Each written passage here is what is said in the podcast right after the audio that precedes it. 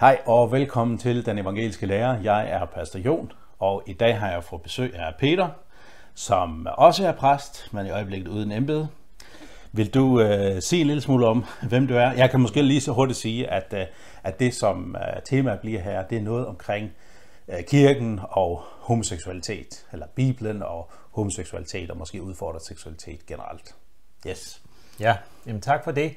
Og jeg gætter jo også på, at når du øh, gerne vil snakke med mig om de her emne, så er det fordi, jeg også er landssekretær for en forening, der hedder KNUS, Kristen Netværk omkring udfordret seksualitet, mm. øh, som er et netværk af øh, mennesker og personer, som har det, vi kalder en regnbueseksualitet, det kan vi kalde det, det har mange navne, øh, og øh, vi vil gerne være der både til at støtte hinanden, men også til at oplyse folk som dig og andre i kirken øh, om vores arbejde. Mm. Mm. Øhm, det, som, som, som, som jeg kan godt mærke, når vi snakker om de her ting, jeg har en lille smule berøringsangst. Mm. Øh, på den ene side, så, så har jeg sådan en, hvad skal man sige, en forholdsvis afklaret teologi omkring sådan noget med det nye hvilesritual, som blev indført i, i 12 øh, øh, med at hvilelse af to og samme køn. Altså det kan jeg godt have sådan en forholdsvis øh, tydelig, klar øh, teologisk holdning til. Men alligevel, når det kommer til, hvad så med folk, som har øh, en udfordret seksualitet, har homoseksuelle følelser og sådan noget, hvilken plads skal man give det i menigheden, og hvor meget skal man i tale sætte det? Øh, jeg synes, der er, der er, øh, der er en samtale, som har været bedre, som er blevet, som har fået lov til at følge mere. Øh, og samtidig så synes jeg også, at jeg personligt som præst og, og som leder i kirken, godt kunne tænke mig at være endnu bedre rustet til. Giver det mening? Ja, ja. ja. ja. Så det håber jeg også, at vi måske kan få en, en, en, en snak om her i dag. Øh, men ellers, Peter, du er også, som sagt, øh, ud at være øh, landsekretær i, i KNUS, er du også præst, har tidligere virket som præst både i Wales og i Danmark, mm. og er nu også ansat i Luthers Mission ved siden lige om, af. Lige om lidt. Lige om lidt, okay. Ja, ja. ja. Super. Uh, yes.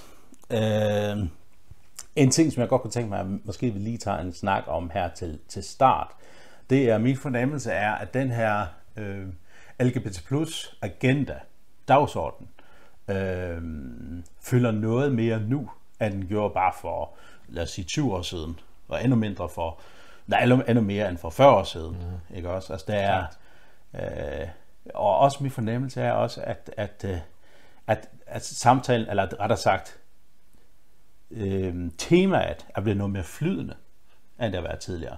Hvor tidligere har været forholdsvis klart lige præcis, hvad det er, vi taler om. Det er som min fornemmelse.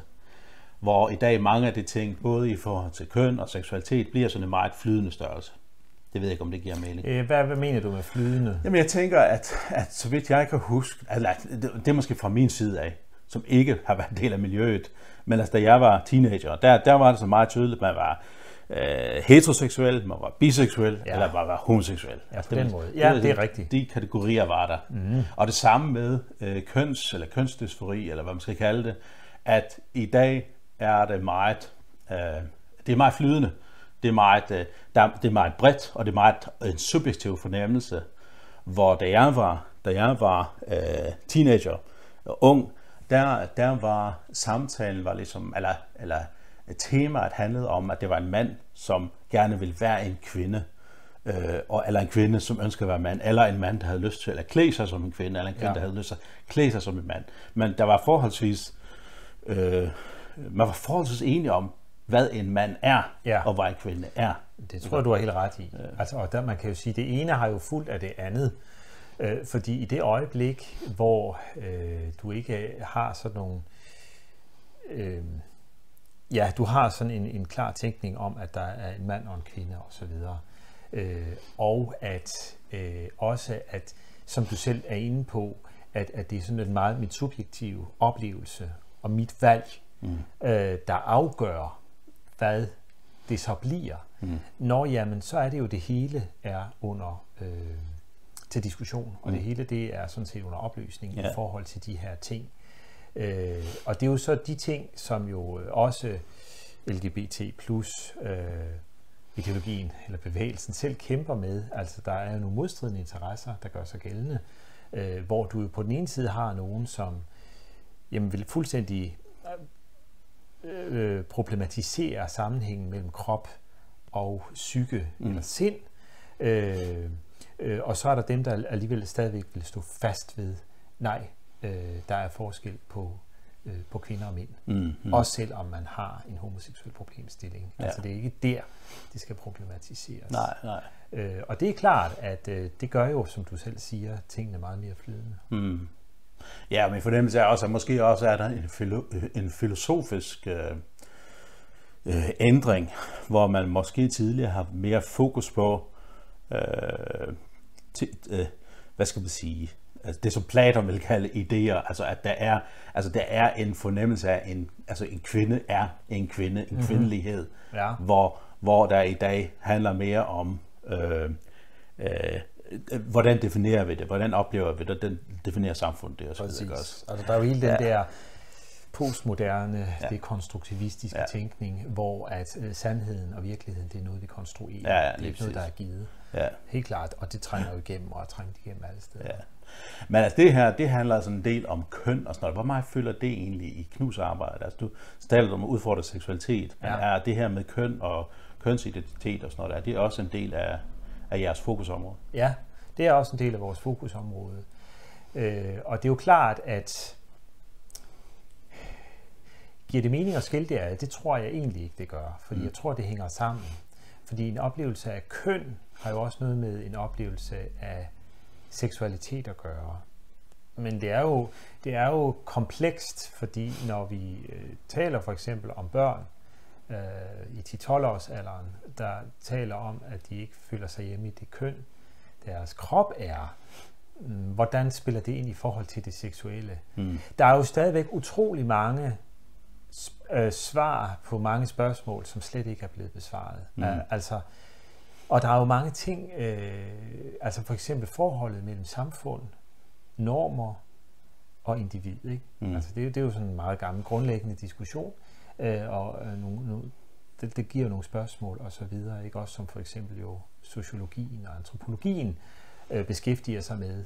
Øh, og der er jo masser af arbejde, der skal gøres, ikke også? Mm. Altså for eksempel, når øh, at, at mængden af personer, også børn, som har kønsidentitetsproblemer, er eksploderet i de her år. Hænger det så sammen med den fokus, der har været på det?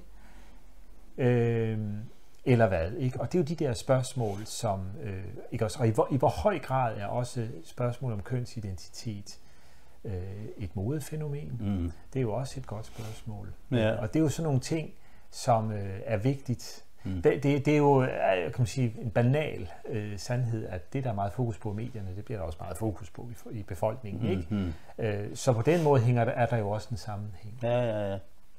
Det kan man sige. Men man må jo nok sige, at i forhold til en kristen forståelse, så er det jo ikke de kristne opfattelser og øh, dagsordner, der så at sige styrer mm. øh, dagsordenen i mm. samfundet. Mm. Og det er jo det, der gør os så udfordret, fordi at... Øh, vi bliver nærmest sådan oversvømmet. Ikke? Altså ja. en strøm af alternativ tænkning i forhold til den kristne. Mm.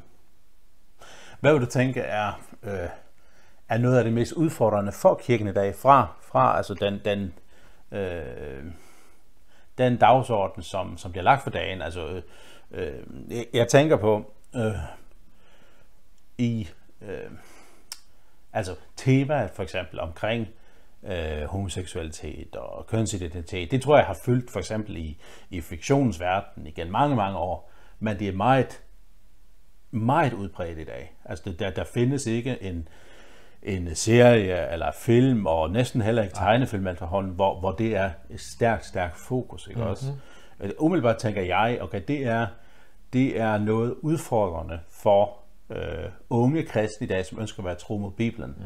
hvor man på en eller anden måde bliver meget øh, jeg ved ikke om bombarderet er det rigtige ord, man bliver meget udsat for øh, en helt anderledes tænkning, en helt anderledes moral, ja. ikke også? Right. Hvor det kristne, klassisk kristne moral er ond, altså sat på spidsen, ikke også? Altså hvor det er, bliver set på som undertrykkende. Øh, altså, øh, ja, hvad mener du? Ikke for kirken af, for samfundet af, hvor samfundet vil opleve, øh, når øh, øh kirken for eksempel vil sige, at en homoseksuel livsstil er synd, Ja. ikke også? Mm. Så er det ondt, Nå, på den måde. ikke ja. også? Fra, fra mm-hmm. samfundets side. Ja, og det er jo klart, at når du nu spørger, hvad er sådan den helt store udfordring for kirken, så er det jo at komme med et gennemtænkt, kærligt, kvalificeret øh, respons. Mm.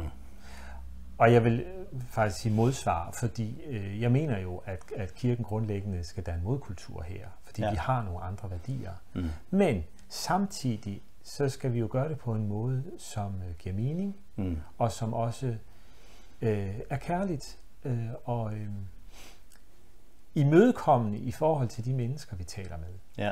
Og det er svært, dels fordi, at medierne ikke nødvendigvis øh, har den samme dagsorden. Mm. De vil jo gerne sætte tingene på spidsen Mm. Mm. øh, og skabe debat. Mm. Og øh, så er det her jo også et ekstremt følsomt område, Ja. som øh, berører mennesker følelsesmæssigt meget, meget dybt. Mm. Og det gør jo, at øh, samtalerne om de her ting let bliver meget øh, skinger og Mm. øh, ja, kan let kryge ud af, af proportioner. Ja. Og det gør det svært. Ja. Det gør ja. det virkelig. Og, og det er jo også noget, der tit går dybt ind i familier, Mm. som også gør det svært for menigheder, præster som dig øh, Mm. og mig, at skulle gå ind i. Mm. Og jeg tror, at det let skaber en berøringsangst. Ja. Øh, fordi øh, det er jo ikke sjovt at skulle stå i sådan nogle svære konflikter, der er så følsomme. Nej, og jeg synes, øh, at øh, nogle gange kan det blive, altså nu følger jeg lidt med i amerikanske forhold, og mm. der, jeg ved ikke, om det er sådan generelt, men i hvert fald det, som jeg følger med i på de sociale medier, der bliver fronterne rigtig meget ja. Trukket op, meget, meget polariserende. Det gør de. Og der oplever jeg sådan lidt, at kirkens, eller kirkernes svar på, øh, øh, på det her tema, det er enten en klar afvisning, at det der, er forkert, øh, øh, øh, væk med dem, og det skal vi holde os væk fra. Øh, altså, nu sagde det jeg, det er også mere på spidsen, end måske de selv gør.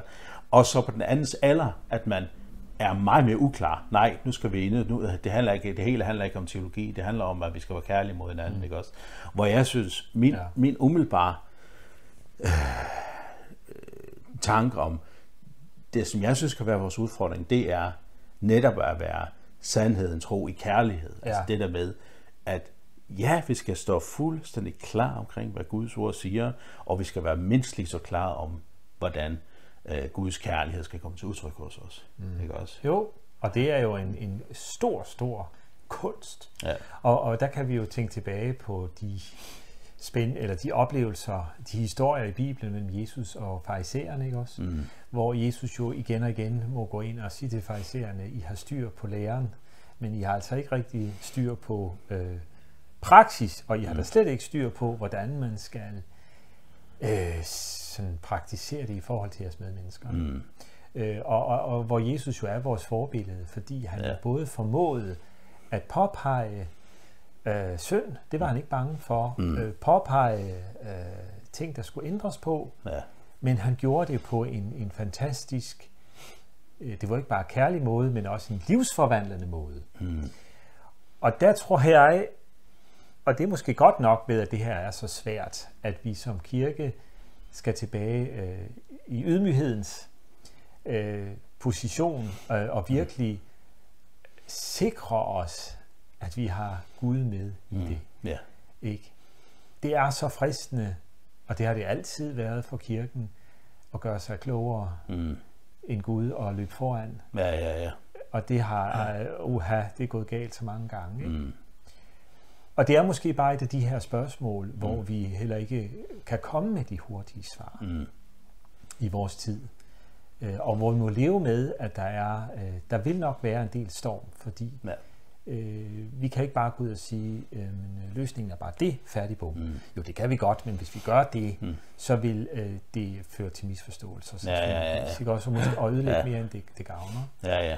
Så jeg tror, det er, når vi arbejder med de her spørgsmål som kristne, øh, så skal vi øh, så skal vi gå forsigtigt frem, Mm. øh, og vi skal være ydmyge, øh, øh, lytte meget øh, og tale mindre, øh, og, og være øh, i, altså være i en proces med folk, sådan så de føler sig respekteret og lyttet til. Mm. Og det er jo, øh, det er jo en underlig tid, vi lever i på den måde, at noget, så, noget som er så intimt som seksualiteten, bliver jo fuldstændig er jo kommet frem og bliver eksponeret på en vild måde. Mm. Øh, Men det betyder jo ikke nødvendigvis, det er jo det interessante ved det, at folk de bare har lyst til at tale om deres sexliv, stolper op og stolper ned. Mm. Det er der nogen, der har, men det er dog et mindretal. Mm. Og derfor er det jo stadigvæk et, et, et følsomt område. Ja. Ja. Og det er jo stadigvæk noget, som vi, synes jeg er meget naturligt, Mm. øh, er forsigtige med. Men, ikke desto mindre, så bliver kirken nødt til at blive bedre til at tale Ja, om seksualitet. ja. Det, altså, det kan ikke nytte noget at sige, jamen, øh, vi synes, at øh, seksualitet er noget privat. Det gider vi ikke snakke om. Mm. Det holder simpelthen ikke. Mm. Øh, og det har jo også kommet frem, også i forhold til, kan man sige, almindelige, også andre øh, problemstillinger, øh, som også dels med heteroseksuelle og ægteskaber osv., ikke også? Mm. Vi, vi, vi bliver nødt til at være mere åbne også omkring at tale om udfordringer i ægteskab Mm. øh, og sådan noget. Ja, og så tror jeg også, i den sammenhæng, så tror jeg faktisk også, at hvad skal man sige, det som vi kristne i sådan en, en osteklokke nemt kan komme til, det er ligesom, at det er ikke problemer, vi har. Det er problemer derude, ikke også? Præcis. Ja. Og det, det, statistisk set holder det jo ikke. Nej, nej, lige præcis. Og, det- og det er jo kun sådan en illusion, vi kan få, fordi vi ikke taler om tingene. Ja, ja. Øh, så jeg tror, altså, det er at, at i tale sætte det. Mm. Øh, og det, øh, det må vi gøre. Øh, og vi må øve os i at gøre det måske i starten, der hvor det knap så kontroversielt, så er det også lettere at snakke om det, når det bliver Ja, ja, ja. kontroversielt. Jeg så en undersøgelse, ja, den er ved at være gammel efterhånden, måske er den 15, 15 år gammel eller sådan noget, hvor jeg tror, det var Indermission, der lavede, måske sammen med nogle andre missionsorganisationer, handlede, jeg tror, det handlede om porno og pornoforbrug, hvis jeg husker mm. rigtigt. Ja. Og det, jeg kan huske, at jeg blev ret overrasket over, at, øh, at det var stort set samme procent af hvem, der havde brugt og benyttet sig af porno, og havde problemer med det. Der er stort set samme andel blandt kristne, Ja. sådan der var blandt ikke-kirkelige. Ja. Ikke også? Jo. Øh, Og det er jo ikke fordi, det handler nødvendigvis om, om, om hvilken øh, seksualitet vi har, men det handler noget om seksualitet. Det handler mm-hmm. noget om, øh, hvordan vi forholder os til det. Og for mig at se, øh, bliver det også meget tydeligt, at det her, det er altså et issue, som vi bliver nødt til at øh, respektere, er der. Ja, Øh, det er jo det. og, ja. Jamen, det er jo nemlig det. Øh, og der tror jeg, at vi... Øh, det, det, det, er det. Og ligesom det er der, så skal det også i tale sættes. Mm. Ikke på sådan en tværende ud måde. Mm, nej. men, men det skal i tale sættes, og det skal siges, fordi det er en del af livet. Det skal ikke fejres under guldtæppet. Nej, Mm. nej, det er nemlig rigtigt. Mm. Mm. Øh, og, og, og der kan man sige, der har der måske tidligere været sådan lidt mere sådan en, en kultur, hvor at, øh, øh, ja, der er ting, vi ikke taler om, og sådan Mm. noget, ikke også? Øh, Og, og det kan ende i sådan nogle facader, som, som slet ikke holder Mm. og, og krakelerer. Ja, ja. Og jeg tror slet ikke i dag med det, hele det, som internettet gør, og de udfordringer, det giver, også i forhold til at leve et skjult liv, Mm. det handler jo også omkring kønsidentitet og så videre. Ikke? Mm. Det gør bare, at vi bliver nødt til at, at italesætte det her. Ja. Det gør det. Jeg tror, ja, jeg, tror, jeg er helt enig med dig. Samtidig så tror jeg også en anden udfordring, som for eksempel jeg står i som præst, det er, en præst har jo ikke samme øh, platform, eller i hvert fald ikke samme autoritet, som man havde før i tiden. Altså, Nej. det er, det er, øh, øh, man, skal, man skal bevise sit værd. Det, det har du helt ret i. Ja, ja. Og der tror jeg, øh, det, er jo, det handler jo meget om, du kan ikke komme i dag og sige, nu skal I Mm. bare gøre, hvad jeg siger. Nej, Den holder slet ikke. og det er godt nok et eller andet sted. Øh, ja, ja. Mm. Det, sådan, sådan må det være. Og, og, og der skal du jo også som præst øve dig i at, at se dig selv som, som en del af menigheden. Ja, ja. også? Vi er Og jo alle præster, som du kan sige. Ja, og en tjener, og, ikke også? Ja, ja, præcis, præcis, præcis. Ja. Og øh, det, øh, ja, og det, det betyder jo så, altså det er jo i det hele taget autoritet i dag, mm. er jo virkelig udfordrende. Ikke Ja, også? ja, ja. Øh, og, og, og igen, hvem er vores yderste autoritet? Det er jo Gud. Mm. Og som præster er vi øh, egentlig kaldet til at lade den autoritet komme frem Mm. Ja, ja, i vores ja, ja. tjeneste, og ikke selv at spille Karl Smart. Nej, nej, lige præcis. Nej. Lige præcis. Nå, skal vi prøve at bevæge os lidt ja. Ja. ind i, øh, hvad skal man sige, nogle, øh, hvad kunne kalde det, øh, dogmatiske udfordringer, Mm. øh, noget fra Bibelen, og så kunne jeg tænke mig, inden vi går til selve Bibelen, bare lige at tage et par ord med fra Luther. Uh, Luther han har ikke sagt gevaldigt meget om det her tema, og det han har sagt har måske været, hvad skal man sige, det har ikke været videre nuanceret. Nej, Nej men, det har du helt ret i. Men personligt tænker jeg, at der er to ting, som er interessant i det, han siger. Jeg ved ikke helt, om, om han er ret, men jeg synes i hvert fald, det er interessant. Det ene, det er, øh, jo, det, det synes jeg faktisk er forholdsvis klart bibelsk. Det er, hvor han siger, at øh, øh, homoseksualitet, det er det, som han taler om. Homoseksualitet er en, øh, det er ikke med i øh, Guds skaberordning. Det er ikke så, altså det, det er ikke den seksualitet, som Gud oprindeligt skabte. Den oprindeligt skabte seksualitet er en tiltrækning mellem mand og en kvinde. Altså så sagt, det er sagt lidt uh, simpelt op. Hvor, hvor homoseksualitet er en konsekvens, som kom af syndefaldet. Ikke dermed sagt, at en homoseksuel er mere syndig end andre og alle de der ting, ikke også? Men bare sådan selve den grundlæggende seksualitet er øh, øh, noget andet, end mennesket oprindeligt var skabt. Mm. Altså det synes jeg, det, det han siger der, det, det, det, det lyder meget bibelsk. Mm. Og den anden ting, som jeg synes er interessant, og det ved jeg ikke om er rigtigt, øh, det er, hvor han helst ikke vil tale for, han siger selv, at han helst ikke vil tale for meget om det, netop fordi han tænker, hvis nu vi sætter for meget fokus på det, så bliver det også mere udbredt. Mm-hmm. Så ægger man til mm-hmm. synden, hvis man siger det sådan. Ja, ja. Hvad tænker du om de to ting? Ja, for at tage det sidste først, det tror jeg er fuldstændig rigtigt. Altså det er klart, at øh, øh, hele det her LGBTP, LGBT+, som man også kan kalde det, øh, emne eller alternativ seksualitet, øh, område, har jo blevet meget mere i fokus i samfundet i dag, på baggrund af den fokus, medierne har. Mm. Og på Luthers tid, der havde man jo slet ikke sådan en medieverden, mm. som vi har. Øh, og derfor kan man sige, der skulle man Øh, altså der var det jo lidt mere, øh, der, der tror jeg, at de, de enkelte bøger, der blev trykt, øh, dem var der jo ikke så mange af, så de havde større vægt og den slags. Mm. Øh, og det, det gør jo, at det kommer meget mere i fokus. Ja. Altså det kan vi jo også se, øh, sådan rent statistisk, ikke også? Mm. Øh, det, reklamer virker jo også, ikke? Altså jo mm. mere der er fokus på en bestemt slags sko, jo flere vil jo købe den, altså sådan er det jo. Ja. Og sådan gælder det jo inden for alle områder. Mm. Øh, så, så det er rigtigt, så jeg kan sagtens følge Luther der. Man mm. kan så sige, men i modsætning til Luthers tid, så kan vi jo ikke, altså vi kan lige så godt opgive og forhindre, ja. Ja. At, at ja. det bliver udbredt. Ja. Øh, øh. Ikke også? Og der er det netop så, at vi ikke må gøre det til et tabu. Mm. For ting, der er så udbredte i samfundet, det bliver vi simpelthen også nødt til ja, ja. at tage ind og tale om. Ja. Ellers så ryger vi så langt øh, væk fra, øh, fra øh, fra samfundet, så mm. vi har et stort problem. Vi bliver nødt til at talesætte de dagsordner, der kører derude. Ja, så måske kunne vi lære lige præcis at Luther det at sige, at det er rigtigt, at det udfordrer, og det ikke, men det, at den udfordring er der allerede i forvejen. Så ja. vi bliver nødt til at forholde os til det, i stedet for at holde den på afstand. Det er rigtigt. Mm. Og jeg tror, at uh, Luthers strategi har faktisk været ret udbredt i kirken, også helt op i, i langt op i det 20. århundrede, at man tigede ting ihjel. Ja. Og havde et vis held med det. Mm. Men det holder ikke mere. Nej. Det går altså ikke. Mm. Det, det gør man ikke, fordi mm. sådan fungerer medierne heller ikke i dag. Nej. Jo, jo mere man forsøger at tige noget ihjel, jo mere bruger de. Ja, ja. Informationssamfund. Ja, ja. Man ikke. ja, ja. Så der må man bare sige, der er løbet kørt. Ja. Det kunne være interessant, jo, hvad Luther ville sige, hvis han ved det. Ja, ikke? ja, ja, ja. Og hvad var den anden ting, du... Det var det der med om uh, gudskabt uh, seksualitet, ikke Ja. At det heteroseksuelle er det uh, normative. Ja, ikke også? og det er jo helt i forlængelse af Bibelens mm. uh, tale om de ting, både det gamle og det nye testamente. Så der kan man sige, at, at der arbejder Luther jo sådan set bare videre med den der... Uh, den der tænkning, ja. som Bibelen også præsenterer ja. helt fra første Mosebog. Ja. ja.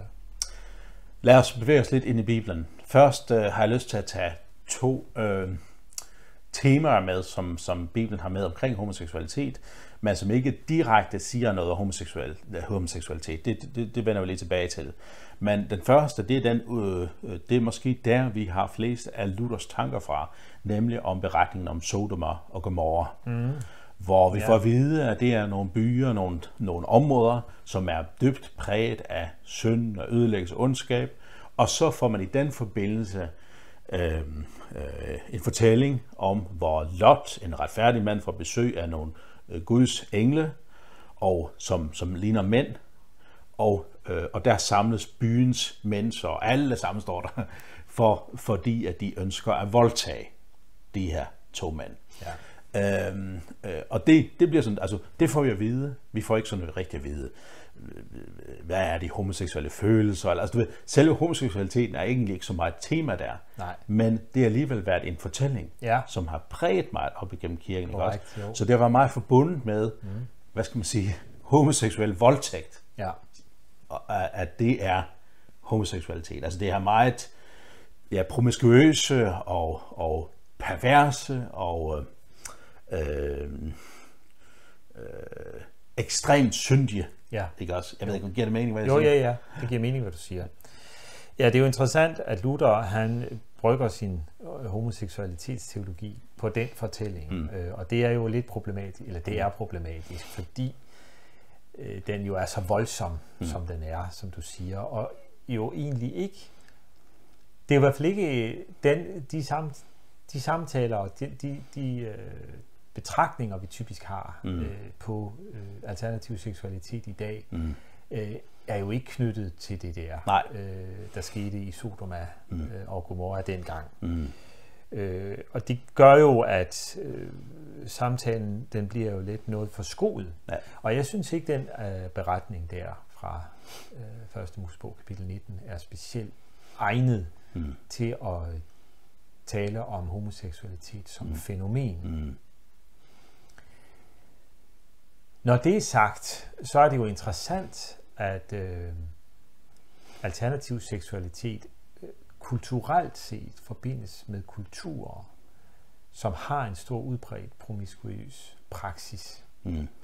Det er jo et interessant fænomen, mm. øh, som nok er værd at tænke lidt over. Ja. Øh, det synes jeg, og der er specielt i de øh, forhold, hvor øh, kirker overvejer, om mm. de faktisk kan velsigne den form for Ja, forhold, ja, Øh, og dermed godtage den.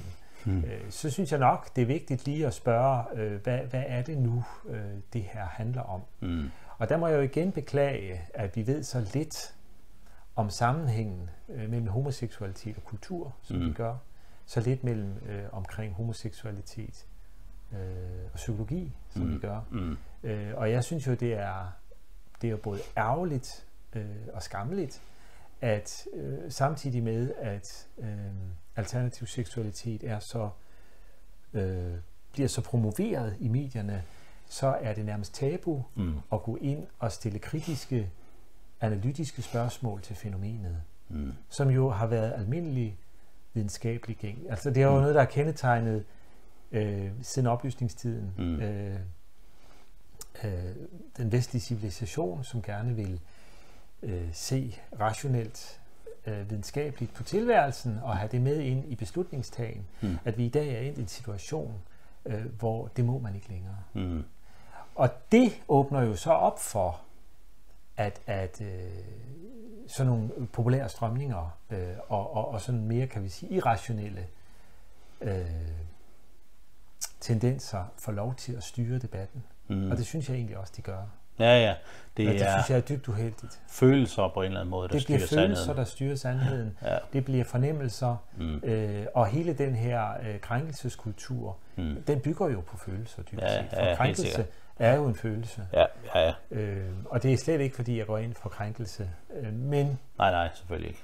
der, der sker bare en fuldstændig... Øh, mm. Altså, set fra et rationelt synspunkt, så er det dybt problematisk. Ja. Ja.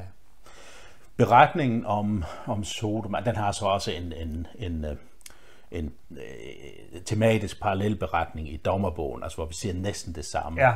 Men, men det, som, som, som, som er i den beretning, som jeg synes er væsentligt at tage med, øh, det er fordi den historisk har haft ret stor betydning for kirkens syn på homoseksualitet. Ja. Men også hvis vi tager det engelske sprog, for eksempel sodomize, det er også blevet forbundet særligt med homoseksuel, mm. er min fornemmelse i hvert fald. Du kender du mere til engelsk, end jeg gør. Ja, I hvert fald tidligere har ja, det det er rigtigt, ja. ja. Øh, det er jo rigtigt, altså sodo, sodomi på dansk har fået en anden Ja, pussy, en anden pussy øh, betydning. ja, Øh, så det er rigtigt. Men, men, men du kan jo sige, at i hvert fald det kaos, som historien giver udtryk for, der foregik i Sodoma, fordi det er jo lidt svært at forestille sig, hvordan det har været i praksis, og det lyder jo helt vildt. Mm. Ikke? Øh, man kan jo næsten ikke forestille sig, hvordan det har været at leve i sådan en by. Mm. Der var også så retsløs. Ja, ja. Øhm, men, men det kaos der, det, det har jo fået lov til, som du siger, at komme ind og påvirke. Og jeg tror desværre også, at kirken har været for unuanceret her. Mm. Øh, altså det er jo lidt, det er jo lidt en parallel til øh, øh, beretningen om Onan. Mm-hmm. I, øh, i også, og hvordan han er blevet knyttet til seksuel selvtilfredsstillelse 2. Ja. Og det har egentlig slet ikke noget med fænomenet at gøre. Nej, lige præcis. Øh, lige præcis. Og, og hvor jeg synes, det har været et udtryk for misbrug mm. af bibeltekster. Altså man skulle finde med lys og lygte. Ja. Et ja, eller andet, der ja. kunne argumentere for mit synspunkt. Og så, ja. øh, så bruger jeg det. Ja, ja, ja. det. Det har jo aldrig været særlig god. Øh. Kan, man, kan man tillade sig, øh, efter det mening, alligevel at bruge de der to tekster som, at i et stærkt moralsk forfald, der bliver i hvert fald homoseksuel promiskuitet et, ofte et, eller i hvert fald nogle gange, et, et, et, et symptom.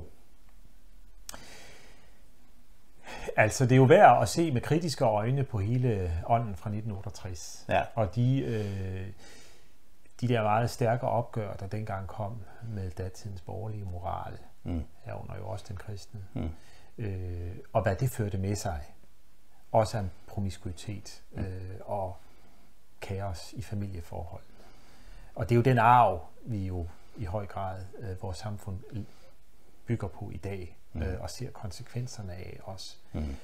Øh, og, og der er det jo, det er jo værd der at gå ind og stille kritisk spørgsmålstegn ved det, og sige, i hvert fald set i Bibels perspektiv, det er jo ikke noget nyt. Mm. Det er jo ikke første gang, man ser kulturer tage nogle, eller har leve på en meget anderledes måde end den øh, etik, som Bibelen øh, mm. taler om og fordrer, mm. øh, og hvad det så får af konsekvenser. Mm. Øh, og, og det synes jeg hele tiden er kirkens opgave at koble de ting sammen. Ja. Det er det. Mm. Når det er sagt, så er det også vores opgave ikke bare at sige lige med. Mm. Ej, lige præcis, lige øh, præcis. Fordi det var det også der, hvor der, det der er sket, ikke også? Mm. Altså, at, at, at, man kan jo forestille sig øh, i kirkelig krise, hvor man har bare sagt, jamen altså, den danske kultur er lige med Sodoma på øh, mm. Abrahams tid, og øh, der kan I se, hvordan det går, og det ja. er sådan, det bliver, og ja, ja. lige om lidt kommer der svovl mm. regnende ned fra himlen. Ikke? Ja, ja, ja. Altså, den går, det, er jo, det, er jo, det går jo heller ikke. Der er ikke et absolut lighedstegn imellem en ekstrem hvad skal man sige, øh, homoseksuel voldtægtskultur, og så med almindelig homoseksuelle følelser. Nej, det er der altså ikke. Ja. Og, og det er her også, at vi Knus vil gerne vil være med til at lige præcis at punktere sådan en myte. Mm. Altså jeg kan huske for eksempel for 20 år siden, der var det en mere, meget mere udbredt holdning i de kristne kredse, som jeg voksede op i, at homoseksualitet, det var man selv valgte. Ja. Og hvis man valgte det, så valgte man den kultur, mm. som Sodoma og Gomorra repræsenterer. Ja. Og så simpelt er det simpelthen ikke. Nej, nej, nej, og det er meget vigtigt at få de her ting øh, nuanceret, mm. og at, at øh, homoseksualitet er ikke noget, du nødvendigvis selv vælger. Mm. Så langt de fleste gør det ikke. Nej. Øh, og det betyder altså også, at der vil være fromme kristne mennesker, så at sige, som har den her udfordring, og det er de ikke valgt selv. Mm. Og der tror jeg altså nogle gange, at, at, at den der sammenkobling, mellem homoseksualitet og Sodoma-historien mm. har ført kirken på afveje. Ja. Ja, ja, og skaber også en, en unødvendig polarisering, ikke også? Og jo. stigmatisering. Ja, ja, ja fuldstændig også? rigtigt. Ja. ja, ja. Et andet tema, som, som uh, ja, ja, det, bliver ikke så, det, er ikke, det er ikke så tydeligt i hvert fald i det nye testamente, men vi hører nogle gange om det, det gamle testamente, det er øh, tempelprostitution. Ja. Blandt andet mandlig tempelprostitution. Ja øh, øh, som bliver nævnt som, som et eksempel på øh, homoseksualitet i, i det gamle testamente. Og der er der så nogen, der har øh, tolket nogle af de steder, som ellers står om homoseksualitet, som at det er det, det handler om. Mm. Enten Sodoma, Gomorra, homoseksualitet, eller også tempelprostitutions homoseksualitet. Ja. Men egentlig ikke homoseksualitet sådan generelt.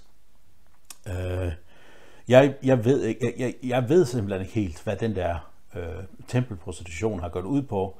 Jeg, jeg forestiller mig, at noget af det, i hvert fald når man ser på det fra, fra den græske verden i forhold til Afrodite, så, så handler det om øh, frugtbarhed og så videre, sådan nogle ting, der, og vi, øh, øh, hvad hedder det, øh, øh, øh, ja, også bare, altså frugtbarhed rent seksuelt, men også sådan i, i, i overflod, altså af, af, velstand og sådan noget. Og jeg tænker, jeg gætter på, at det er sådan nogle ting, der også spiller ind i forhold til tempelprostitution, også af øh, det homoseksuelle tempelprostitution i det gamle testament. Ja, jeg tror også, det kan være mere af øh, simpelthen en, en form for øh, ekstatisk øh, og, og den ja. seksuelle kraft. Nå, altså du har jo Dionysius, Dionysius-kulten i, i det græske, men du har jo også Baal, ja. øh, hele Baal-kulten, som jo fylder meget mere i det gamle testament. Ja, ja, ja. Øh, og som var meget mere nærværende øh, og starte kulten. Ja. Øh, så, så det er på en eller anden måde, at seksualiteten bliver sådan en kontakt til det guddommelige, eller hvad? Ja, det tror jeg. Ja. Jeg tror også, der er det, der ligger i det. Ja. Og det er jo ret interessant i en sammenligning med vores kultur, eller med, med vores tid, mm. øh, hvor netop det seksuelle i sig selv jo også bliver betragtet som en livsværdi. Mm. For eksempel i forhold til seksualitet. Hvorfor er det så vigtigt? Det er jo nogle af de mm. Kritiske spørgsmål, jeg godt vil stille mm. til vores tid. Hvorfor er det så vigtigt? Hvorfor er seksualiteten så vigtig for min mm. identitet? og for mit velbefindende. Mm. Det må jo være, fordi jeg har en tiltro til, at det seksuelle er så afgørende vigtigt for min egen lykke mm. og min eget øh, livskvalitet. Mm. Så det skal simpelthen fylde det hele.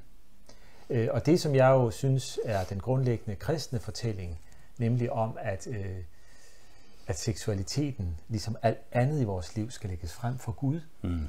og at han skal tage sig af den og bruge den.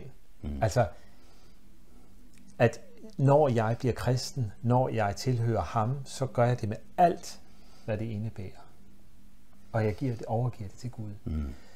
Og så må han gøre med det, hvad det vil. Og så bliver det underlagt ham. Ja. Den tankegang, det er jo noget af det, som for mig at se øh, vores moderne samfund, eller postmoderne samfund, har taget et opgør med. Ja, ja, ja.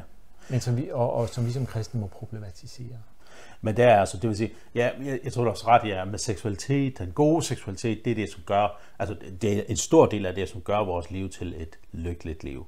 Altså også det, altså for eksempel, altså Freud begynder også at sætte meget ja, ja. på seksualitet. Det er klart. Også. Ja, ja. Men også når vi taler om behovspyramiden, ikke? Ja, ja. også seksualitet følger Præcis. meget.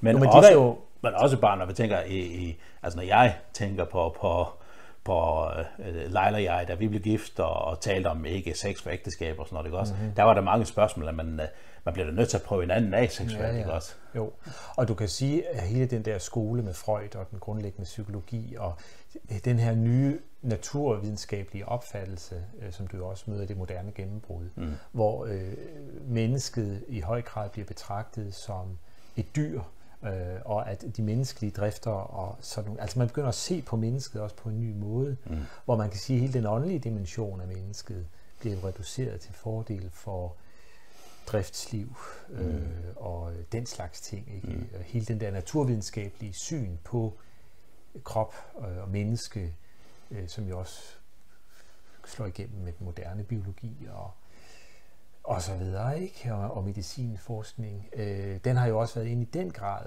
og skabt nogle grundsten for den måde, mm. man typisk tænker øh, om seksualitet og seksuel, seksualitetens plads i tilværelsen. Ja. Okay?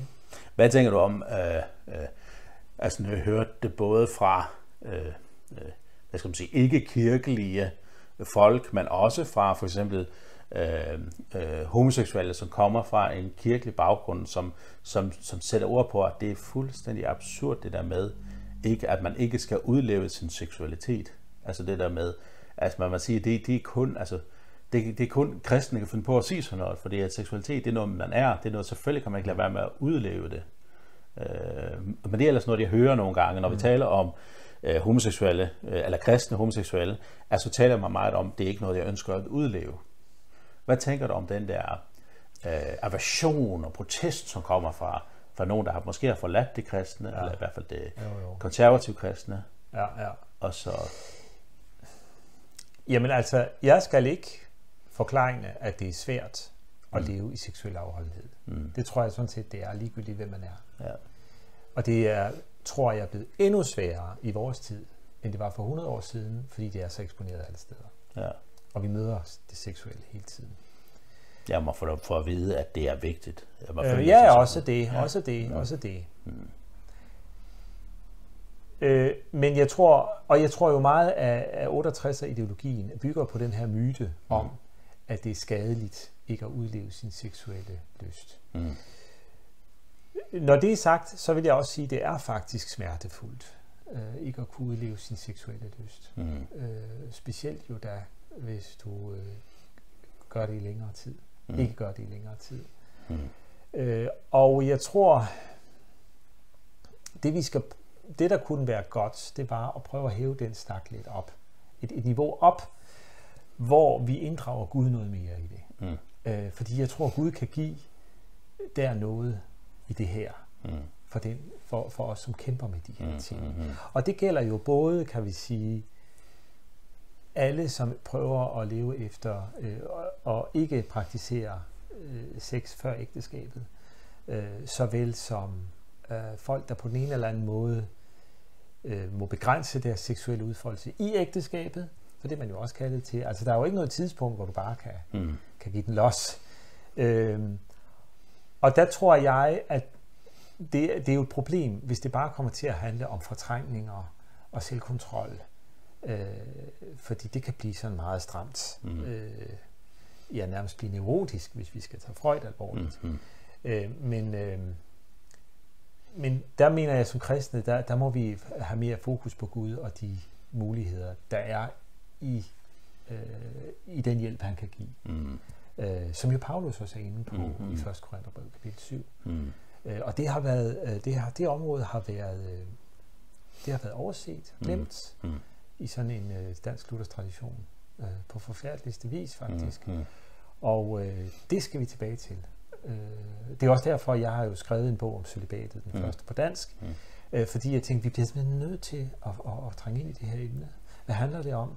Øh, hvordan overhovedet, hvis vi skal tage det alvorligt i vores tid, Mm. mm. skal sådan noget se ud? Mm. Øh, og det er simpelthen nødvendigt, hvis vi skal, øh, tro, hvis vi skal ud over den her kedelige øh, freudiansk præget tænkning omkring øh, enten øh, fortrænger du det og bliver syg af det, Mm. øh, eller også så må du bare Mm. fuldstændig øh, realisere dig selv. Ikke Mm. også? Øh, ja, og det er jo ikke bare Freud, det, det talte jo allerede øh, mændene bag det moderne gennembrud om. Mm. Hvis man læser øh, I.P. Jacobs fra de grupper og sådan nogle klassiske romaner, ikke også? Altså Mm. det, det er jo det der budskab om at, at skulle realisere sig selv og sit potentiale. Mm. Altså det skrev man jo allerede om for 100 Mm. år siden. Ja. Øhm, en øh, øh, ting mere for det gamle testament, vi lige have, er det fra Moseloven. Der, nu kommer vi ind omkring egentlig homoseksualitet. Altså ikke bare øh, den øh, altså voldtægtskulturen mm. eller tempelprostitution, men mm. egentlig homoseksualitet som tema. Ja. Øh, og der, der synes jeg også, at det er nogle ret, øh, hvad skal man sige, lidt, lidt voldsomme ord, der i hvert fald bliver brugt. Øh, prøv at tage fra 3. Mosebog, kapitel øh, 18, vers 22, hvor der står, Du må ikke have samleje med en mand, som man har samleje med en kvinde. Det er en vederstyggelighed. Mm. Hvad tænker du om, om, om det vers? Som i øvrigt ikke altså det, der er også øh, andre vers, som siger noget lige. Ja. Altså, hvis du ser det i konteksten, det skal man jo altid gøre, Mm. så er det jo en del af et større lovkatalog, Mm. øh, hvor man øh, prøver at... Øh, som, som handler jo om seksualitet og i det hele taget om ægteskabet. Øh, og hvor det her indgår som en blandt flere. Øh, incest fylder jo faktisk mere Mm. i de der kapitler, end, øh, end homoseksualitet gør. Øh, og jeg tror igen, at det, det, det bunder jo, og hvis man så også ser på baggrunden, altså dels handler det jo om, at de her love er sat som et værn mod den kultur, Israels folk skal distancere sig for, fra, Mm. som øh, er nabofolkenes øh, hedenske kultur. Mm. Og som jo på et eller andet sted er i familie med Sodoma-kulturen, Mm. selvom den forhåbentlig ikke har været lige så slem Mm. øh, i sin praksis. Men et eller andet sted, altså den her dionysiske vilde Mm. given sig hen øh, i seksualitet, eller guddommeliggørelse af den seksuelle af det seksuelle i sig selv, som mm. jeg tror er egentlig meget af det, tempelprostitution også handler om. Ja, ja, ja. Altså hvor du for eksempel prøver at helliggøre mm. den seksuelle akt. Mm. Mm. Øhm, hvor man kan jo sige, det store tema i, i, øh, i det gamle testamente, det er jo, at seksualiteten selvfølgelig både er god i sig selv, men den har altså også en tilknytning til familie. Mm. Ja. Ikke? Og det vil sige, at den har en etisk dimension, som vi må fastholde. Ja. Ja, og, ja. Altså, hvis det, der er et ansvar. Ja, ja, lige præcis. Men øh, ja, helt der, sikkert. Der, der, der, der, der følger et ansvar med at dyrke sex. Du kan ikke fra et bibelsk perspektiv bare dyrke sex ansvarsløst. Mm. Fordi der er en, en, en, en, altså du involverer dig i et andet menneske. Ja, ja, ja. Så, så du, du øh, i det øjeblik, du har sex med et andet menneske, så går du ind i en form for etisk forpligtelse. Mm. Ja, ja, det bliver et kød, som, som ja. skabelses... Ja, og som Paulus jo også taler om. Ja, præcis. Men altså, det, det, altså, det her vers, ja, som så sagt ikke er det eneste, men det er ret tydeligt, at her tales der om en homoseksuel øh, øh, udlevelse, ja. som er ret tydelig. Mm. Det skal man ikke. Det er forkert. Det er rigtigt. Ikke også? Jo. Og det, der er jo interessant, det er, at der tales jo ikke om følelser. Nej, nej, lige præcis. Det er ikke interessant. Mm. Det er meget praksis ja, lige præcis. orienteret. Øh, og det synes jeg også er vigtigt at huske. Ja. Ja, fordi det kan man godt mærke, tænker jeg, ikke fordi det står så tydeligt, men i Sodoma, der, der bliver følelserne beskrevet, ikke også? Jo, jo. Det der vilde begær og sådan noget, ja, ikke også? Jo, jo. Det er rigtigt. Mm. Øh, ja, det er rigtigt. Øh, og her kan man sige, her er vi jo inde i noget, det er jo en anden, lidt form, en anden form for, øh, det er også en anden form for genre, ikke? Altså det er jo, jo, jo. Det er jo lov, ja. lovstof, det her. Ja. Øh, men, men, øh, men, men hvor, øh, øh, hvor mere der er nogle principper for, hvor går grænsen. Ja, lige præcis, og det tænker jeg er vigtigt seksuelt ja. kan slippe afsted med. Der står jo også et sted, du må ikke have sex med dyr og sådan noget. Ja, ja, ja. Altså, det er jo en del af en... Det er meget klart. Det er det. Ja. Det er ja, moralske regler. Nemlig. Ja. Det er det. Ja. Øh, så øh, jeg synes, det der er vigtigt her, det er at forstå det kulturelt også. Mm. For jeg tror, at det, der let sker, det er, at man tager det på sig som, altså man tager det som et personligt problem. Åh, der står her, jeg må ikke have sex. Åh, så er min homoseksualitet jo så forfærdelig. Mm. Og sådan tror jeg egentlig ikke, vi skal tage det som udgangspunkt. Mm. Vi skal forstå det i en kulturel kontekst. Mm-hmm. Det, her, altså det store problem er ikke, om jeg har homoseksuelle følelser eller ej, men om jeg lever det ud mm. på den her måde, som som øh, dem, de her kulturer gør. Ja. Øh, kan man, kan man, kan man, kan man, øh, kan man også sige, at i den sammenhæng, altså helt klart, det der med, at man har den, hvad skulle vi kalde det, øh, tilbøjelighed eller dragning af det samme køn, øh, øh, at det ikke, at man, at man er der, det, det er jo ikke det, der er en synd i sig selv, men på en eller anden måde er det alligevel en konsekvens af syndefaldet, ikke også? Jo, altså det er jo klart, at øh, men jeg, her tror jeg, det er vigtigt, at vi ikke fokuserer for meget lige på det her. Ja. Øh, du og jeg er en konsekvens af syndefaldet. Ja, ja, lige præcis. Det er en konsekvens af Guds kærlige skaberakt. Ja. ja. Han har skabt os i sit billede. Samtidig er vi en konsekvens af syndefaldet. Mm. Det kommer så, så til udtryk på forskellige vis. Ja, du ja, har dit, ja. jeg har mit. Ja. Og her i indgår de seksuelle ting ja, ja, sådan i en bredere sammenhæng. Og ja. det er meget vigtigt, ellers får vi en skævhed ja. i vores syndsforståelse. Ja, og det var ja. du også selv lidt ind på før. Ja, ja, og det er fuldstændig rigtigt. Det eneste, jeg tænker med, det er bare, det er bare mere, øh, at Gud har nogle forskellige ting fra skabelsen. Altså for eksempel, det er jo heller ikke Guds plan, at vi skal være nærsynet. Nej. Eller at vi skal nej. være overvægtige. Eller, du ved, altså, nej, der, nej. Der, der, mm, mm. Ja, ja. ja. ja en, anden det er rigtigt. en anden ting, det er, øh, det taler om, om øh, og, hvilket du er fuldstændig ret i. Det, vi får slet ikke beskrevet følelser her og sådan noget, ikke også? Men, øh, men det, er meget, det er meget konkret. Du skal ikke have en samleje. Men alligevel, når vi tager Jesus på ordet, ikke også, så ved vi også, at sådan en akt, øh, det er jo også noget, der foregår herinde.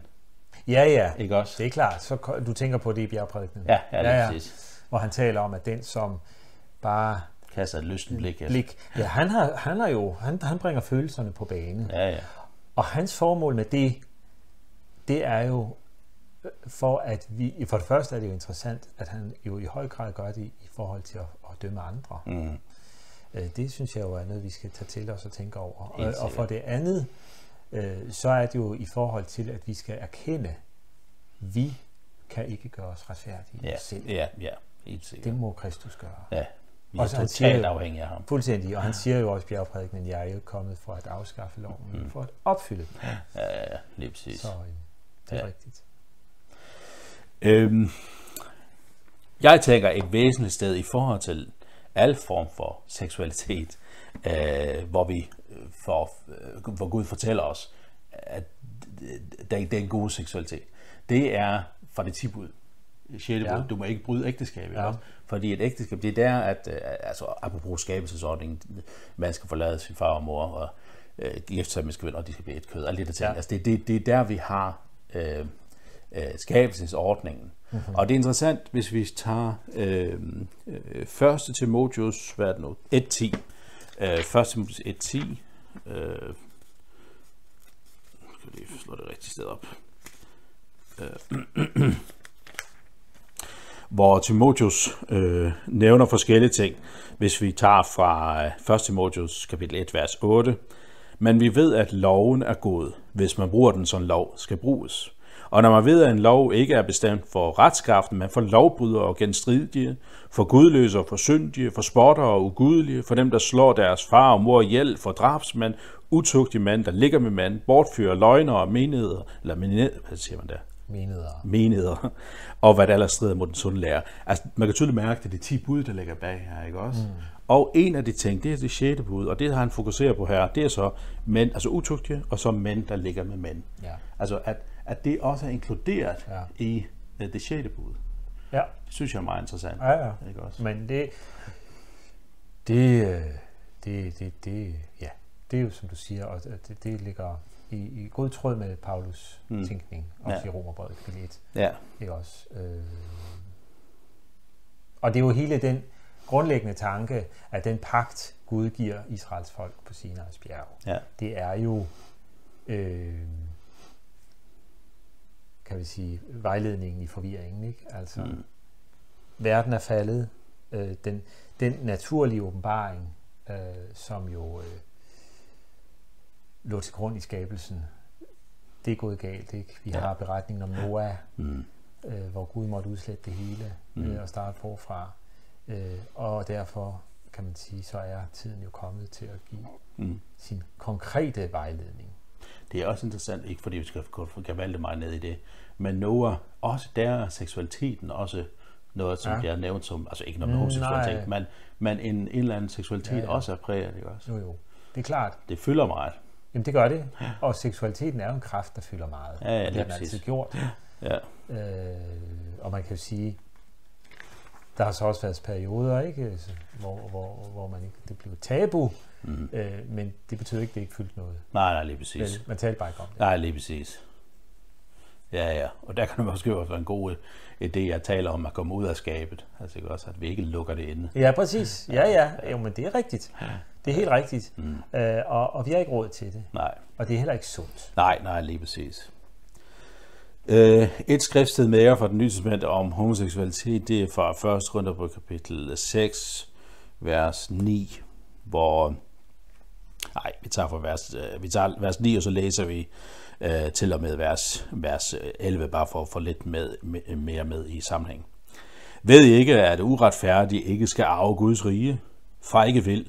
Hverken utugtige eller afgudstyrkere, eller ægteskabsbrydere, eller mænd, der ligger med mænd, eller tyve, eller græske mennesker, ingen drukkenbolde, ingen spottere, ingen røvere skal arve Guds rige. Sådan var nogle af jer engang, men I er blevet vasket rene, I, er, I blev helliget, I blev gjort retfærdige ved Herren Jesu Kristi navn og ved vor Guds ånd. Øh, her på, på græsk bliver der egentlig brugt to ord for øh, homoseksuelle, øh, øh, eller øh, hvor, hvor øh, det ene ord øh, tegner noget med øh, hvad skal man sige, den, den aktive part. Mm. Øh, øh, den, den, jeg ved ikke, øh, jeg har fået så læst nogle kommentarer, som taler om den mandlige rolle. Mm, okay, jeg ved ikke, om ja, ja. det er Og det andet er så ja. den passive øh, part. Det, som er interessant her, det er, at han, han, han, han tager forholdsvis klart frem, at det handler om homoseksualitet generelt. Ja. Ikke også? Jo. Ja, det synes jeg øh, også er det mest oplagte forståelse af det mm. sted der. Jeg tror igen, øh, også i konteksten, øh, det er jo først brev, øh, og mm. det var jo et, et sted, ja. hvor der var meget den her livsstil, vi, vi har nu talt om en hel del, mm. Øh, og hvor jo Paulus betoner, men I er vasket rene. Nu er I ja, helliget, ja, og det betyder jo, I er udskilt, det er det ord helliget betyder ja, ja. egentlig, I er udskilt nu til noget andet. Mm. Det er jeres nye identitet. Lige præcis. Mm. Øh, og der i den proces handler det om at reorientere sig. Det, der jo kunne have været enormt interessant at snakke med Paulus om, det er, jamen, de her mænd, der har ligget i med mænd i, i lang tid, hvad skal de gøre nu? Ja. Ikke også? Og hvordan har du egentlig tænkt dig, at de skal øh, mm. finde ud af det? Det kan vi ikke spørge Paulus om, mm. øh, men, øh, men det er jo så det, der er kirkens udfordring. Ja, ja, ja. Øh, og der kan det ikke nytte noget, at vi bare siger, det må du selv finde ud af. Mm. Altså det, og det er også en anden ting, øh, der ligger mig på sinde. Mm. Det er også derfor, vi har skabt det her netværk. Det er, at kirken kan ikke bare sige, det må I selv finde ud af. Mm. Vi er som kirke forpligtet til at finde en vej, mm. hvor vi kan leve øh, godt med Gud og mennesker. Du taler om, at vi bliver helliget, og så er der med en ny orientering. Altså, øh, Ja, det er jo et meget interessant ord at bruge ja, i den her ja. kontekst. Altså jeg tænker, at en ting, som har fyldt meget i kirken også, det har været den der konversionsterapi øh, ja. og sådan ja. noget. Mm-hmm. Hvad tænker du om det? Ja, men det er jo, det er jo et udtryk for en fejltænkning uh, fra kirkeligt hold. Historisk handler det om, at øh, nogle af de første, øh, der forsøgte at, øh, altså i moderne tid, øh, at gøre noget øh, for at hjælpe kristne homoseksuelle. Øh, de troede i deres naivitet, men også deres fejlagtighed, at målet for alle med en homoseksuel øh, orientering, det var at øh, blive en lykkelig kernefamilie med far, mor og børn. Mm. Øh, og i USA også helst med hvide tænder, plejer jeg at sige. Mm-hmm. og øh, det var jo en misforståelse, fordi det er jo slet ikke det, øh, vi som øh, kristne er kaldet til. Altså mm. vi er kaldet til, vi er kaldet til at leve efter bibelske anvisninger, men vi er ikke kaldet til at stifte en sådan en pæn middelklassefamilie, mm.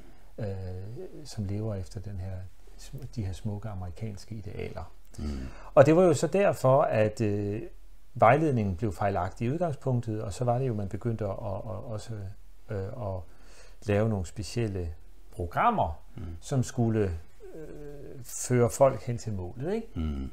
Jeg tror, inspireret af blandt andet AA og sådan noget, mm. altså mm. anonyme alkoholikere, de der mm. med de der trin, de taler ja, også sådan ja, ja. trin, øh, man skal igennem og sådan noget. Øh, og, og det fungerede ikke. Mm. Øh, og det førte faktisk jo til overgreb og mm. øh, dybt traumatiserede mennesker. Ja. Øh, og øh, derfor så er det slet ikke det, mm. der er målet. Øh, målet det er at vi bliver mere hele i vores forhold til Gud og mennesker. Mm. Men det er jo først og fremmest Guds arbejde med den enkelte. Ja. Øh, og det er jo ud fra de mere almene principper, vi kender så godt, øh, nemlig øh, den daglige omvendelse, som Paulus taler, nej, som øh, jo Paulus taler om, og som går videre, lever videre i Luthers teologi, mm. øh, Helligåndens arbejde omkring helliggørelse osv. Mm. Øh, og, og ja, hvis du vil, så kan du jo godt kalde det for en form for omvendelsesterapi, men i så fald, så er al kristendom jo omvendelsesterapi. Ja, ja. Det er også derfor, jeg kan ikke lide det begreb, fordi Nej, jeg synes, ja. det blander nogle ting sammen, som, som gør det hele utroligt mm. forplumret. Mm. Øh, men, men vi skal have talt. Men, men øh, jeg tror, at, at øh, Gud går med os i, øh, i vores liv hvis vi, hvis vi lever med ham, så går han med i vores liv mm. og leder os af de veje, vi skal. Mm. Nogen bliver ledt til at skulle leve som singler alle deres dage. Nogen bliver ledt til ind i et ægteskab. Mm. Øh, nogen vil opleve, at deres ægteskab går i stykker. i nogle tilfælde, så... Øh, ja, det kan der være forskellige grunde til. Det kan også, det kan også være, at den ene ægtefælde dør og så videre. Mm. Altså enker og enkemænd, der må gå i overvis som singler, uden de har ønsket det. Der er jo mange, altså det er jo et meget komplekst område faktisk. Mm. Og der, der tror jeg, at den, en af de fejl, man lavede i USA, dem der fandt på det her koncept med omvendelsesterapi, mm, de sad fast i nogle misforståede middelklasse idealer, mm. som de så troede var det, der var øh, mm. de kristnes kald. Ja, det har mere været den der ja, kernefamilien, som har været sådan løsningen eller sådan noget. Ja, det har jo været en. Mm. Det har været et ideal. Det andet, det har jo så været, kan man sige, en, en overåndelig, karismatisk afvej, hvor det hele blev dæmoni og sådan noget. Ja, ja. Øh, som jo også var misforstået. Mm, ja. Ja. Jeg har enkelte, eller øh, er det ikke, nogle gange, så har jeg læst nogen, som prøver at, at øh, eller de fleste, som, som jeg har stødt på, som, øh, som for eksempel øh, argumenterer for hvilelse af homofil eller homoseksuelle i kirken, øh, øh, og at øh, kønsneutralt ægteskab osv., de, de tager ofte, argumenterne er ofte tidsånden. Man skal følge med tiden mm. og sådan noget. Ja. Men jeg har også nogle gange stødt på nogen, som prøver at bruge Bibelen til det. Mm. Og det er for eksempel, hvor de taler, øh, når Moseloven siger, at det er en vederstykkelighed, at en mand ligger en mand, som, som en mand ligger en kvinde, at så er det netop Sodom og Gomorra, eller tempelprocession, som er i fokus, ikke også? Øh, og jeg har så også oplevet, at de bruger øh, særligt to fortællinger, eller to relationer i Bibelen, som eksempel på, at homoseksualitet er Gud velbehageligt. Øh, det ene, det er Davids relation til Jonathan, ja. Sauls søn, hvor vi får beskrevet et meget tæt, intimt venskabsforhold, ikke også? Hvor, det bliver hvor argumentet er, at det er øh, et homoseksuelt forhold, mm. som vi kan have med at gøre med, som er noget, som Gud vil, eller sådan noget. Og det andet, det er så Jesus selv og øh, Apostel Johannes, mm-hmm. som er den disciple, som Jesus elskede, som der står ja. i, i Johannes evangeliet. Hvad tænker du om brugen af Bibelen på den måde? jeg, jeg vil jo mene, det er over, overfortolkninger af de to steder. Øh, det er jo ikke noget, altså der har jo altid været tætte, meget tætte øh, øh, altså meget tætte venskaber mellem kønnene, mm. både kvinder og mænd, uden de nødvendigvis bliver seksualiseret. Mm. Og jeg synes, det siger måske meget om vores tid. Mm. Vi seksualiserer alting. Mm. Ikke? Øh, og, og jamen altså, øh, altså, jeg synes jo ikke, jeg synes jo, at det, at, at, at, at øh, vi kan få sådan en, en, en smuk fortælling om, om Jonathan og Davids dybe venskab, er jo ikke nødvendigvis lige med, så er det homoseksuelt. Mm. Øh, hvad angår Johannes, øh, der har vi jo, altså sådan en teori kan jo ikke bygge på meget andet end det der, mm. den der sætning, øh, den disciple, som Jesus elskede. Og det er jo meget omdiskuteret, hvad der ligger i det. Øh, også fordi, at øh, det pussy er jo, at den person slet ikke bliver øh, navngivet. Mm. Vi ved jo reelt ikke, hvem det er. Nej, nej, nej. Øh, og vi ved ikke meget om den person. Så jeg synes igen, det vil være en overfortolkning. Ja, ja, ja.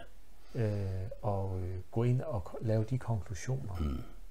hvor, man, hvor man presser en moderne, bestemt forståelse af samvær ned over andre. Mm. Altså ja. seksualiseret, seksualiseret mm. øh, kultur. Ikke? Ja. Fordi, altså, det dur jo ikke, at, at øh, det kan godt være, at vi har lyst til at have sex med alle dem, som vi holder meget af, men det er jo ikke nødvendigvis lige noget, vi skal gøre det, vel? Mm. Og vi ser jo heller ikke nogen skildring af, at de havde sex med hinanden. Nej, nej, overhovedet ikke. Øhm, den sidste tekst fra Bibelen, jeg vil tage med, det er måske den, som er øh, mest klassisk i, i øh, eller mest almindeligt brugt af min fornemmelse i nyere kirkelighed og det er Romerbrevet. Mm-hmm. Øh, kapitel, øh, ja egentlig er det hele anden halvdel af kapitel 1 i Romerbrevet. Øh, ved hvad, jeg tror simpelthen bare, vi læser hele det stykke. Det er et lidt længere stykke, men, men det er fint at få det i kontekst, tænker jeg. Så det er, vi læser fra, fra øh, øh Romerød kapitel 1, vers 18, og så kapitlet ud. For Guds vrede åbenbares for himlen over al ugudelighed og uretfærdighed hos mennesker, der undertrykker sandheden med uretfærdighed. Det, man kan vide om Gud, ligger nemlig åben for den. Gud har jo åbenbart det for den. For hans usynlige væsen, både hans evige kraft og hans guddommelighed, har kunnet set siden verdens skabelse og kendes på hans gerninger. De har altså ingen undskyldning. For de kendte Gud og alligevel ærede og takkede de ham ikke som Gud, men deres tanker endte i tomhed, og de blev formørket i deres uforstandige hjerte. De hævdede at være vise, men blev tåbere, og de skiftede den uforgængelige Guds herlighed ud med billeder i skikkelse af forgængelige mennesker, øh, fugle, firbenede dyr og krybdyr. Derfor prisgav Gud dem i deres hjertes begær til urenhed, så de indbyrdes vandærede deres læmer. De udskiftede Guds sandhed med løgnen og dyrkede og tjente skabningen i stedet for skaberen. Han vær lovet til evig tid. Amen. Derfor prisgav Gud dem til vandærende lidenskaber. Deres kvinder udskiftede den naturlige omgang med den naturstridige, og lige så opgav manden den naturlige omgang med kvinden og optændtes af deres begær efter hinanden. Mænd levede skamløst med mænd, og de påtog sig derved den straf for deres vilfarelse, som de fortjente. Fordi de ikke regnede det for noget værd at kende Gud, prisgav Gud dem til en forkastelig tankegang, så de gjorde, hvad der ikke sømmer sig. De blev opfyldt af al slags uretfærdighed, ondskab, griskhed, usselhed, fuld af misundelse, blodtørst, stridsløst, svig og ondsindethed. De løber med slader, de bagtaler andre, hader Gud, far frem med vold og er hovne og fuld af pral. De finder på alt muligt ondt, er ulydige mod deres forældre, de er uforstandige, upålidelige, ukærlige, ubarmhjertige. De ved, at Gud har bestemt, at lever man sådan, fortjener man at dø. Alligevel lever det ikke bare sådan, men bifalder også, at andre gør det. Kan jeg lukke dig til at læse de to næste vers også? Derfor har du ingen undskyldning, du menneske, som dømmer, hvem du så er. For med din dom over andre fordømmer du dig selv. Du, der dømmer, gør jo, gør jo selv det samme. Og vi ved, at Guds dom med rette rammer dem, der lever sådan. Jeg tænker, også også til jeg tænker, det er fint at få det hele med her. Det er, at nogle gange, når jeg oplever den her tekst brugt, så er det meget fokus på homoseksualitet. Mm-hmm. Men virkeligheden er, at det er godt nok mange andre ting, som bliver taget med her Fuldstændig i, i konteksten. Ikke Fuldstændig rigtigt. Men der er en prisgivelse. Altså Gud på en eller anden måde overgiver mennesker til deres synd, deres frafald, og der vil det have konsekvenser. Mm. Ikke også? Jo. Hvad tænker du så om den her tekst i forhold til homoseksualitet? Jamen, som du selv siger, øh, det er jo ikke en tekst, som... Øh, det er jo en af de, de tekster, hvor homoseksualiteten nævnes, men det er jo ikke en, en, en, men det er jo bestemt ikke noget helt særligt i forhold til de andre synder. Mm. Så det synes jeg er meget vigtigt. Øh, desuden så synes jeg jo, at det der er jo interessant konklusion, som jeg forstår den her tekst, det er, at det er meget en kulturel ting. Mm. Og på den måde synes jeg jo, at teksten her er en meget, øh, kan vi sige, øh, ny udgave af de gamle ting, som Gamle Testamentet taler om, de ting, ting vi så på tidligere. Mm. Altså, jeg, jeg køber ikke den der med, at øh, Nytestamentet det er noget helt andet end Gamle Testamentet. Mm. Øh, og det er jo også et godt Luthers princip, ved du, mm. at øh, de to ting hænger sammen. Og, øh, og, og jeg synes jo, at det er igen det, som øh, jeg tror, Paulus jo øh, ved to ting med det. Det er jo en del af, Romerbrevet er jo sådan en lærebrev. Mm. Sådan en dogmatik. Mm. Og øh, Paulus øh, starter jo med at, at, at, at fortælle os, hvad synd er. Mm. Øh, og i kapitel 1, der er det jo sådan den der, det overordnede fald, som menneskeheden øh, har oplevet. Og her kan vi jo tage Noah og. Sodoma mm. og de der gamle testamentlige beretninger frem. Øh, og øh, samtidig, og det er jo så det, han gør, det er derfor, jeg også bad dig om at tage i starten af kapitel 2 med, fordi mm. så begynder han jo at føre det ind og sige, hey, det er altså ikke de andre, der har et problem. Mm. Det er altså lige så høj grad mig, der har et problem. Mm. Øh, og øh, det var jo selvfølgelig også med henvisning til de jøder, som troede, de var bedre end de andre. Ja, ja, ja. Øh, og det var jo den ting, Jesus også gjorde en stor nummer ud af at gøre op med. Mm. Mm.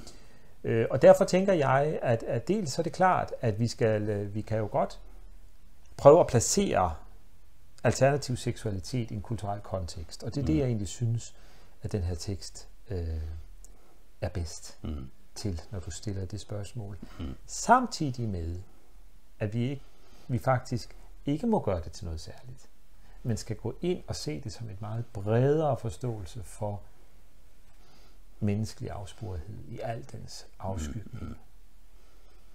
Måske, mm, der er tre tekster, som jeg tænker på, som måske er meget centrale i forhold til kirkens Altså selvfølgelig kirkens rolle er at stå fast på Bibelen og forkynde klart og tydeligt, hvad Bibelens øh, moral er.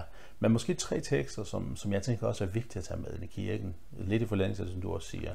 Det er for eksempel synderinden, der kommer i Simon Fariseers hus. Mm-hmm. Det er ret tydeligt, jeg ved ikke 100%, men det er noget, der tyder på, at hun er prostitueret. Mm. Eller i hvert fald har levet et løsførende, hvad, hvad hedder sådan noget. Ja, ja. Øh, og hun kommer ind, og Simon ved med det samme, det der, det er altså ikke okay, det der. Ja. Øh, hvorfor er det, at han lader hende gøre det, Jesus, ja. ikke også? Ja. Og så er det, at Jesus taler noget tilgivelse ind i denne relation, ikke også? Ikke undskyld og synd, men det er så tydeligt omkring hans egen omsorg og kærlighed til vedkommende. Ja. Så er det selvfølgelig også øh, synderinden, som også øh, øh, bliver taget i færds gerning. Øh, jeg ved ikke, hvorfor manden ikke bliver taget, men kvinden bliver åbenbart fanget i ekskrigsbrud af en eller anden årsag. Og så vil de stene hende og siger, Jesus, hvad vil du gøre, ikke også? Mm. Og Jesus siger, den der er uden skyld, kaster den første sten, ikke også? Ja. Gå og synd for nu ikke mere, mm. ikke også? Uh, den der nåden, omsorgen, kærligheden. Præcis. Og så endelig den samtale, som jeg, jeg, øh, jeg synes, den er så... Øh, jeg bliver meget grebet af den. Det er den samaritanske kvinde ja. i Johannes evangeliet kapitel 4, ja. hvor vi oplever en kvinde, igen, det er heller ikke noget med en homoseksuel at gøre, men alligevel noget med seksualitet at gøre, hun er, og ensomhed, en masse, masser af ting. Mm-hmm. Men en kvinde, som har været i fem forskellige ægteskaber, og nu lever papirløst sammen med en, ikke også? Og Jesus fortæller hende fuldstændig, at det, hun har gang i, det er fuldstændig galt. Og samtidig så føler hun sig bare set, villet og elsket, ikke også? Præcis.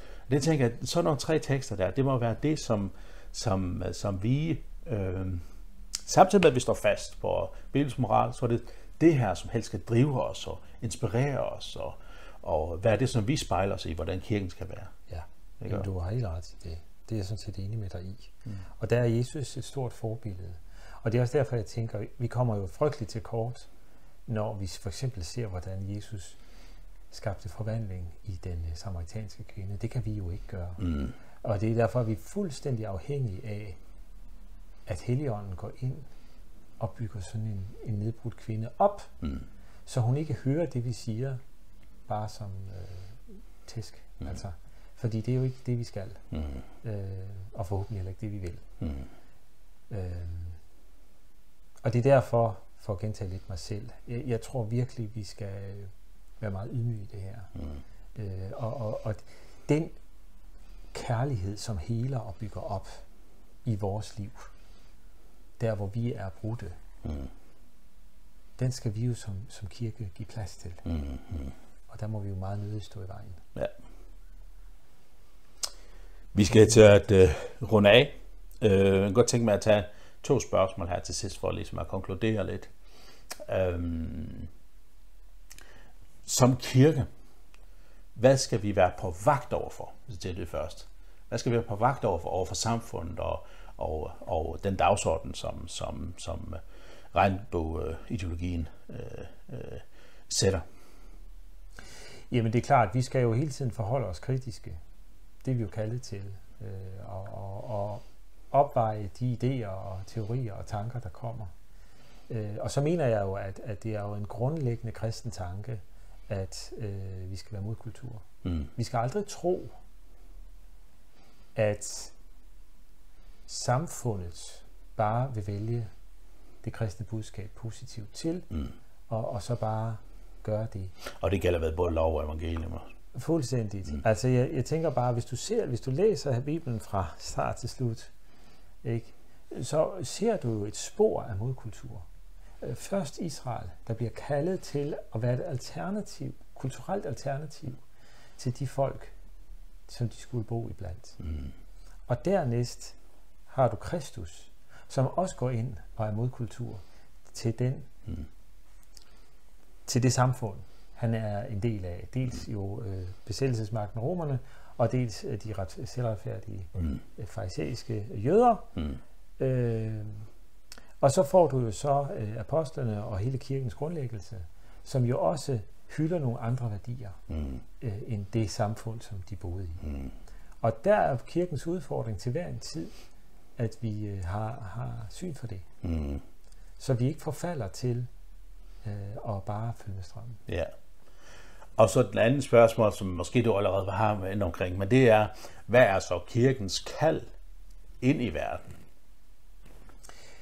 Jamen det er jo først og fremmest at gøre Kristus synlig. Øh, og man kan sige, for at Kristus kan blive synlig, så skal vi jo også gøre os opmærksom på, at vi har brug for ham. Mm. Ikke? Så det er jo sådan set at praktisere det, øh, Jesus praktiserede fra starten af, at forkynde omvendelse og frelse. Mm. Lov og evangelium, Mm. hvis du bruge de lutherske begreber, Mm. øh, og gøre det ind i den kontekst, vi er sat i i dag. Mm. Og så gøre det i kærlighed øh, og respekt for mennesker. At vi både har syn for, samtidig med at vi har syn for kulturens svagheder, og også har syn for vores egne. Så vi jo ikke ender i sådan nogle farisæiske fælder, hvor vi tror, vi har vores på det tørre. Mm. Fordi det har jo været et problem tidligere, ikke også? At, som du også selv sagde før, jamen, de homoseksuelle, det var alle de andre. Mm. Og det er jo sådan et bedrag, der kan komme ind i en kirke, hvis den ikke peger i tilstrækkelig grad indad os. Mm. Ja. Har du noget, du har lyst til at uh, sige her til sidst? Sådan set kun tror jeg, øh, at, at øh,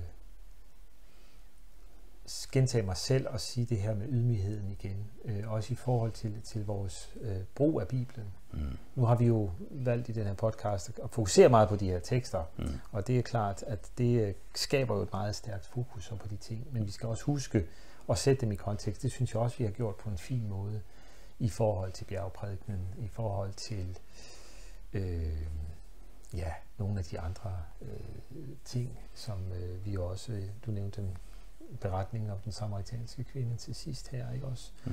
Sådan så, at vi også ser det i den fulde bibelske kontekst. Ja. Ja, Tak fordi du har lyst til at være med, Peter. det var en fornøjelse. Og tak til jer, som har set med. Jeg håber, at I er blevet udfordret, opmuntret og har fået noget at tænke over. Øh, Jeg håber i hvert fald, det har været opbyggeligt for jer at være med, og jeg håber også, at du bliver styrket i troen på Jesus og på hans ord. Tak for nu.